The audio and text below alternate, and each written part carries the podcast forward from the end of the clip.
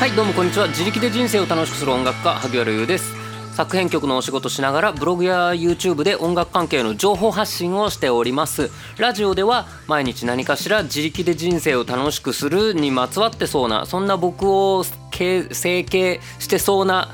ものとかについて何かお話ししております。よかったらお付き合いくださいませ。で日曜日は毎週1週間分自分で振り返るっていうのをやっておりましてまああんまり今日のお話単体でえーと、皆様に何かお届けできるってことはないような気がするんですけどもまあよかったら聞いてみてくださいざっくり1週間分振り返ってるのであその話もうちょっと聞いてみようかなと思ったら、えーと、遡って聞いてくれたりしたらいいかなって思います。えーと、そんな感じで行ってみましょう。毎週日曜日こんなのをやってるので先週の日曜日も振り返りました。っていうことはその次の月曜日から土曜日までの分を振り返ります。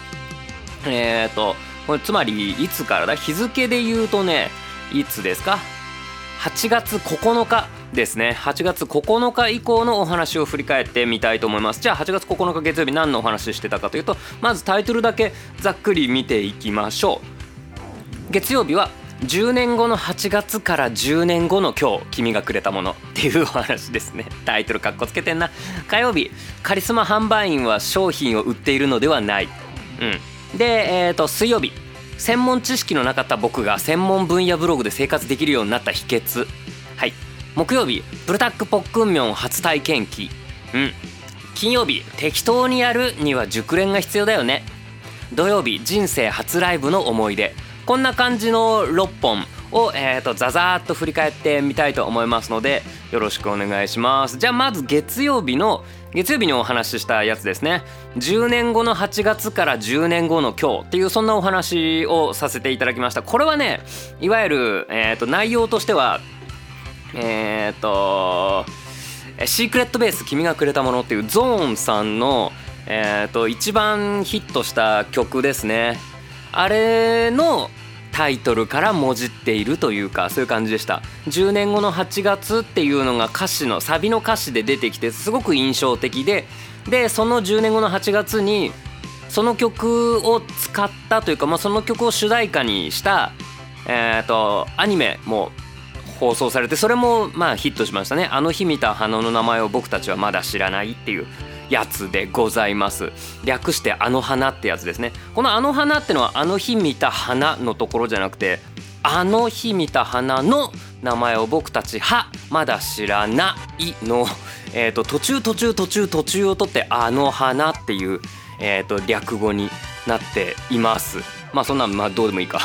えっとまあそんなわけでそのゾーンさんの「シークレットベース君がくれたもの」っていうのが20年前の8月8日8月8日にリリースされて8月9日にライブがあったんですよね。で、えーと、それから丸20年っていうのが、えー、この前の月曜日でしたっていうことでその20年前ライブハウス初めてライブハウスに行った僕がどう思ったのかそこでえっ、ー、と演者さんと目が合ったとかは目の前で演奏してるしかも同年代の女の子たちじゃんみたいなのを思った体験した時のお話っていう感じでした。うんえっ、ー、とすごく、まあ、思い出に残ってる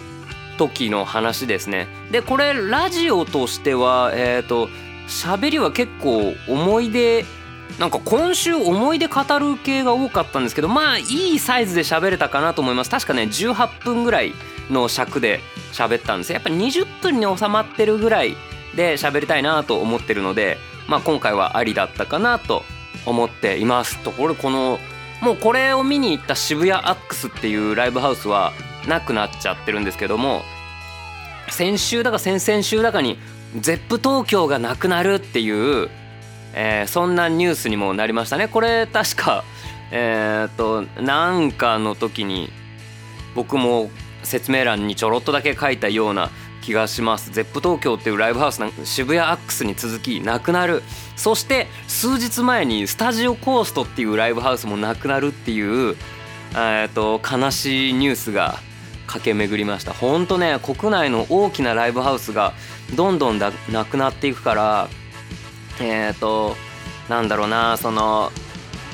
ドームとかでやるほどではないスタジアムとかでやるほどではない何千人っていうお客さんを集めてライブをやる場所っていうのがどんどんなくなっていますね。まあ今が一番ライブをやるっていうのが叩かれる時期ここ12年ね。なのでえーと、経営が成り立たなくなってどんどん潰れていってるっていう感じで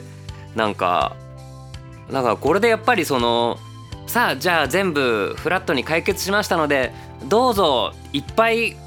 えーと、音楽とかも頑張ってやってお金を回してくださいって言ってももうやる場所がねえっていう風になってると思います。あとこの規模だと ZEP は他の地方にもあってあとはクラブチッタかな川崎のそこも僕1回だけステージ立ったことあるんですけどもあそこは多分 ZEP とか AX よりちょっと狭いと思うんですけどうん今なんとか持ちこたえてるけど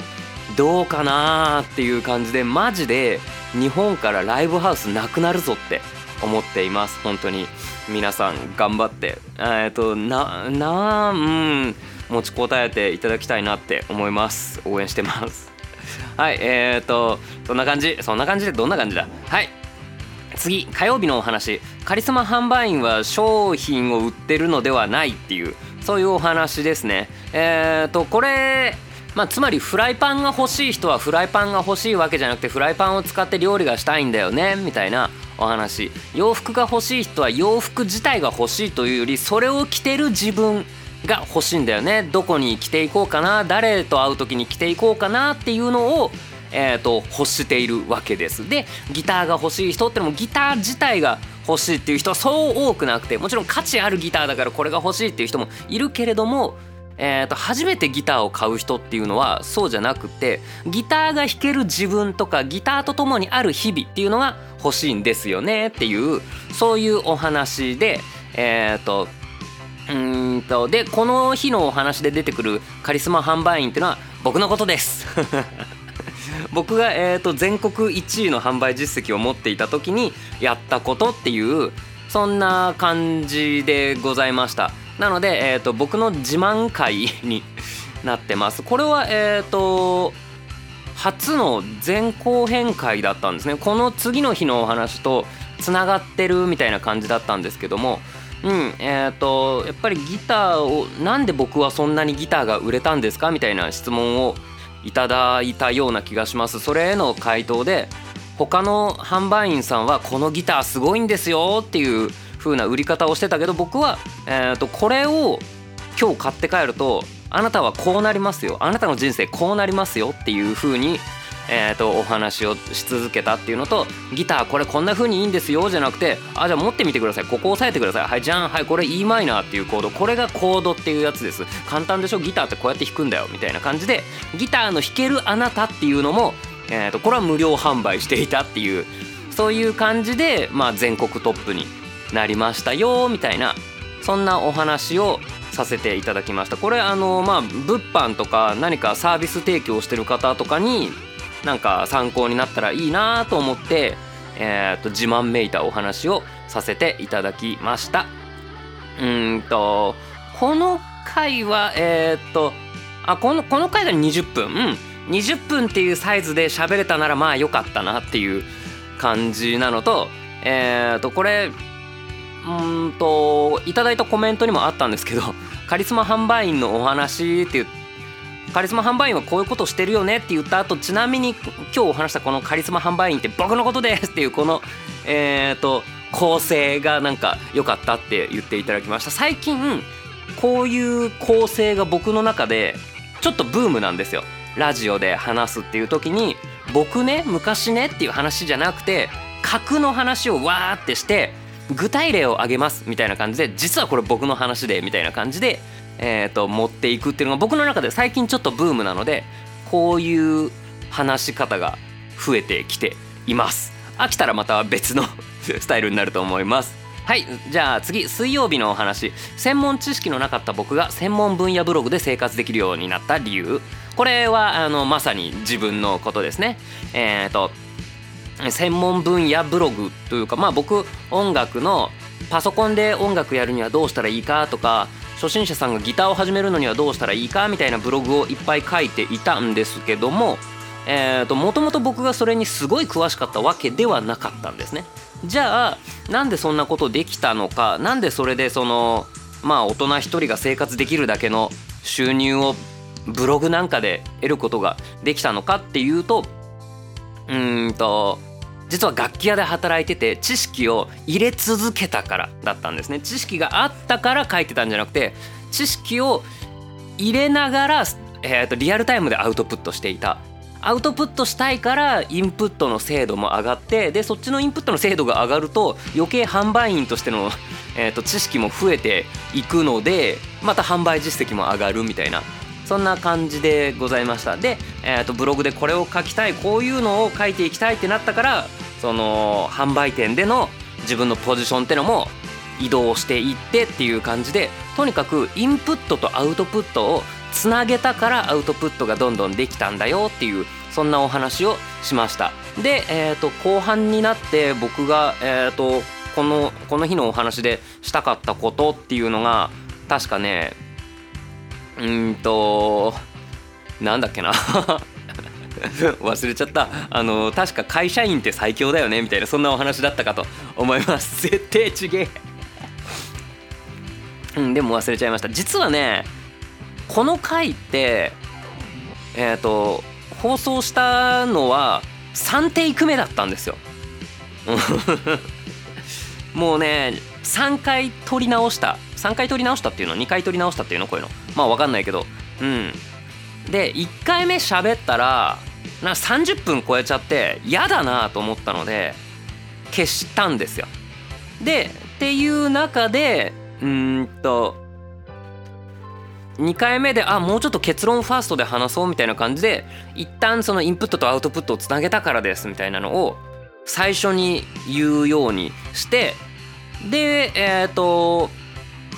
これ本当に自分の話だけになっちゃうなって思ったのでその会社員って最強だよねみたいな。あ雇われてるっていいよねみたいな。えっ、ー、と給料もらいながら勉強できるからすごくいい環境だよねみたいな。皆さんに今、えーとまあ、会社員とか雇われて働いてる方の方が多いと思うのでそんなあなたも今すごく恵まれた環境にいるから実はチャンスなんだよみたいなことも言いたくって、えーと、テイク2を取りました。この時に台本をもうちょっと書いたっていう。感じなんですよ。ってやったら、えーと、話す内容が増えちゃって やっぱり30分超えちゃってうーん違うんだよなこれちょっと重いんだよなって言ってテイク3を取って、まあ、26分になんとか収まったっていうそんな感じでございましたまあもしかしたらこれ聞いてくださってる方ってそのもう45分喋ったからもう45分長かったから何ってことは関係ないかもしれないしえーと、BGM として聞いてくれてる方にとっては、えーと、長い方が扱いやすいかもしれないの。で最後まで聞かなくても実はいいし。とも思うんだけど僕は僕でもうちょっと短く喋る練習っていうのをしたいなと思っていたのでえーと、そうラジオって僕が喋る練習のためにやってるのでだからこうやって振り返ってもう一回アウトプットするっていう回を設けてるんですね。なのでうんちょっと30さすがに30分には収めたいなっていうのを今週は頑張ってやっていたので、まあ、それのためにテイク3を取ってやったっていう感じですね。うん、そしたらまあ26分に収まってちょっと途中情報少なくなったかなと思ったんだけど聞き返してみたらあ別にこれで十分じゃんって思ったので、えー、と3回取りか取り直してよかったなと思います。つまり取り直しては、えー、自分で聞いてみてってやってるのでこの日の回だけでやっぱラジオで2時間ぐらいかけちゃったっていう感じであれ？自分ちゃんと仕事してるっけなって ちょっと思ったりもしましたと。さはいじゃあ次のお話は、えー、プルタックポックンミョンを食べてみたよっていうお話。はい。これはね前日前々日がうんとそんなわけで真面目なお話かつ自分の過去の自慢話に、えー、偏ってしまっていたのでえー、できるだけ雑談をしようと思って あのライトなお話をっていうことでえ、ー、と最近食べた韓国のすげえ辛い、えーと、汁なし麺のお話をしました。いやーこれがね辛かったんだわ本当に。うんなんか今思い出したらなんか口の中ヒリヒリしてきた気がするもん。もうやだ。っていう感じかな。これに関してはえっ、とまあそんなに話す内容もなかったっちゃなかったんですよね。なので、えーと、長さは13分という。意外とこれ多分後ろに雑談を付け加えて13分っていう感じだったと思うんですよね。でも割と僕の中ではいやー辛かったんだよね。だけじゃなくってえーと、自力で人生楽しくしてそうないや次はこういう風にえーと、やってみて再度挑戦したいんだよね。でこういう風な挑戦の仕方はえーと、こうするのかそれともこういう風に別のルートを通るのかどっちにしよっかなっていうのを考えててそれぞれのメリットってこういう感じかなみたいなのも考えたお話ができたので結局雑談スタートでもあ僕の頭の中ってやっぱりこうなってるんだなみたいなのが自分で再認識できたので面白かったです。で、えーと、皆さんからね、えーと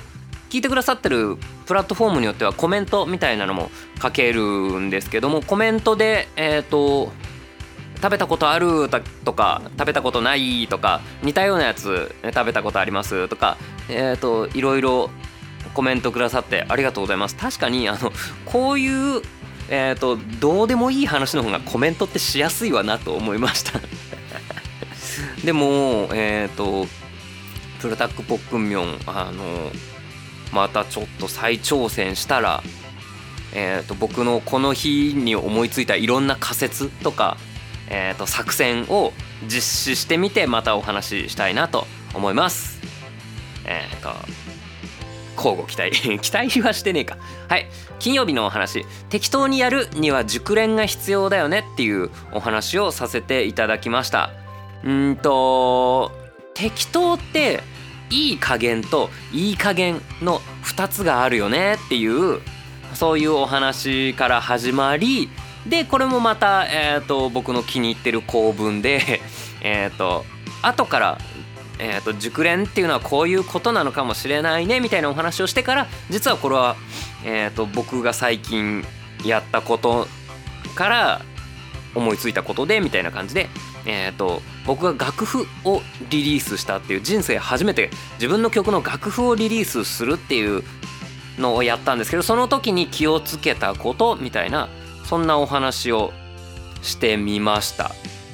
まあその上級者のあ適当にやってるだけだよとかあ適当にやっちゃっていいよっていうのって全く当てになんないからね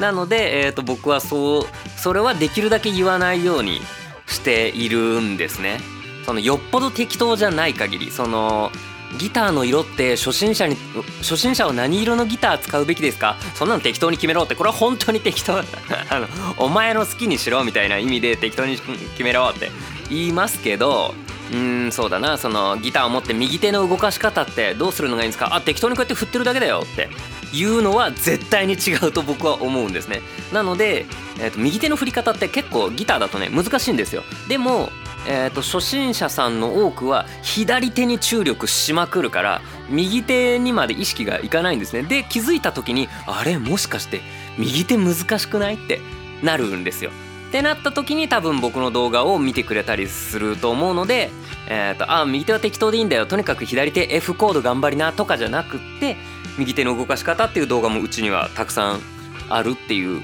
そういう感じでえっ、ー、と適当だけでは済まさないように僕はしてますよっていうそんなお話をしました。はいえーともう振り返るだけだなこれ。そんな感じで最近はこうやって前半で概念的なお話をして後半で自分の具体例をお話しするっていうスタイルがちょっとハマっています。なので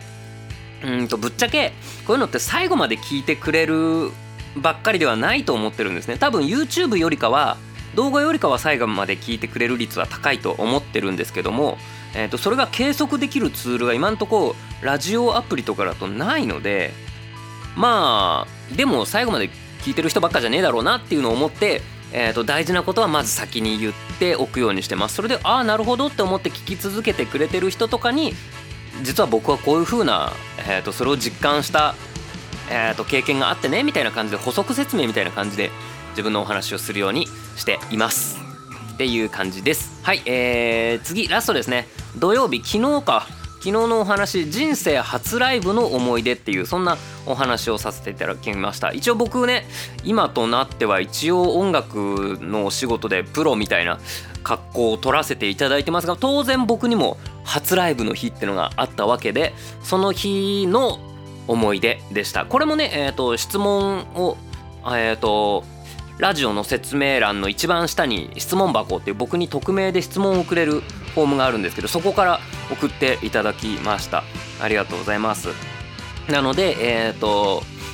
まあ今では偉そうに曲作ったりギター弾いたりしてる僕が一番最初のライブ中学2年生の時どんな思いでステージに立ったかえっ、ー、とめちゃめちゃ緊張してえっと最初の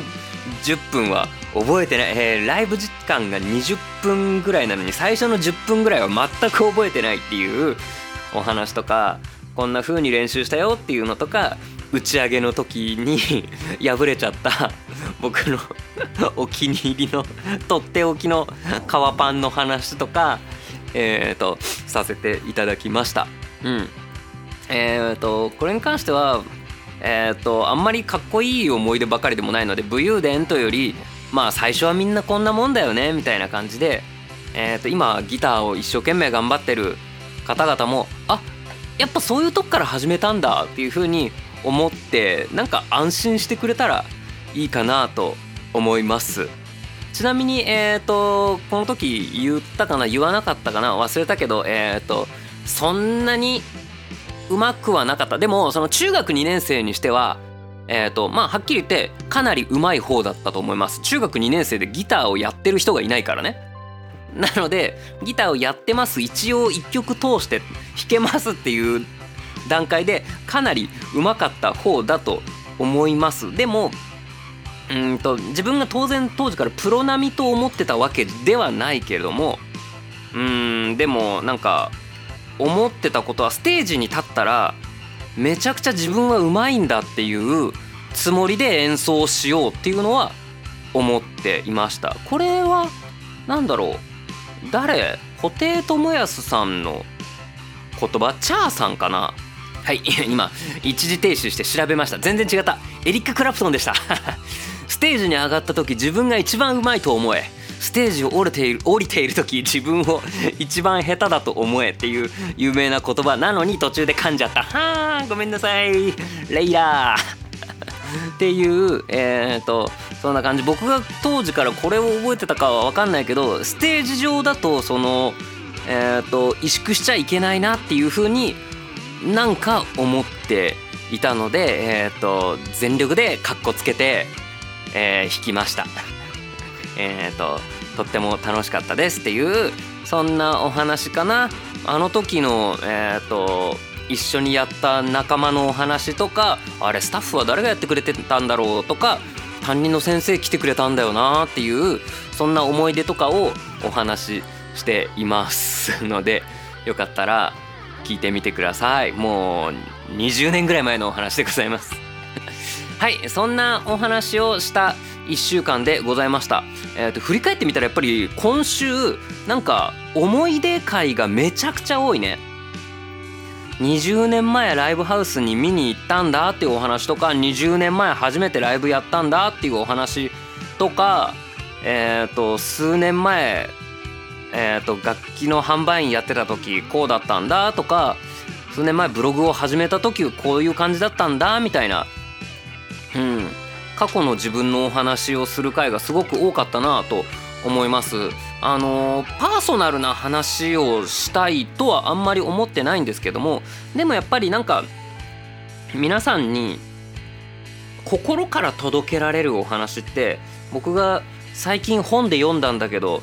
人はこうあるべきなんだよねみたいなお話をするとかあと最近話題になってるニュースとかにかじりつくよりも自分の過去の体験とかで自分でえっ、ー、と身につけた定理とか大事なこととかをお話しする方がやっぱりなんか自分には向いているというかいや人はみんなそうなんだろうなきっと。うん。見聞きしてなんか知ったかぶって話すよりもなんかしっかり伝えられてるような気がするんですけどどうですかね皆さん。そういうえっ、ー、と僕のファンに向けて僕の話をしますっていうラジオにはしたくないんですよ。やっぱり少しこうためになるお話をしたいんですね。こうすると自力で人生ちょっと楽しくなるよみたいなのを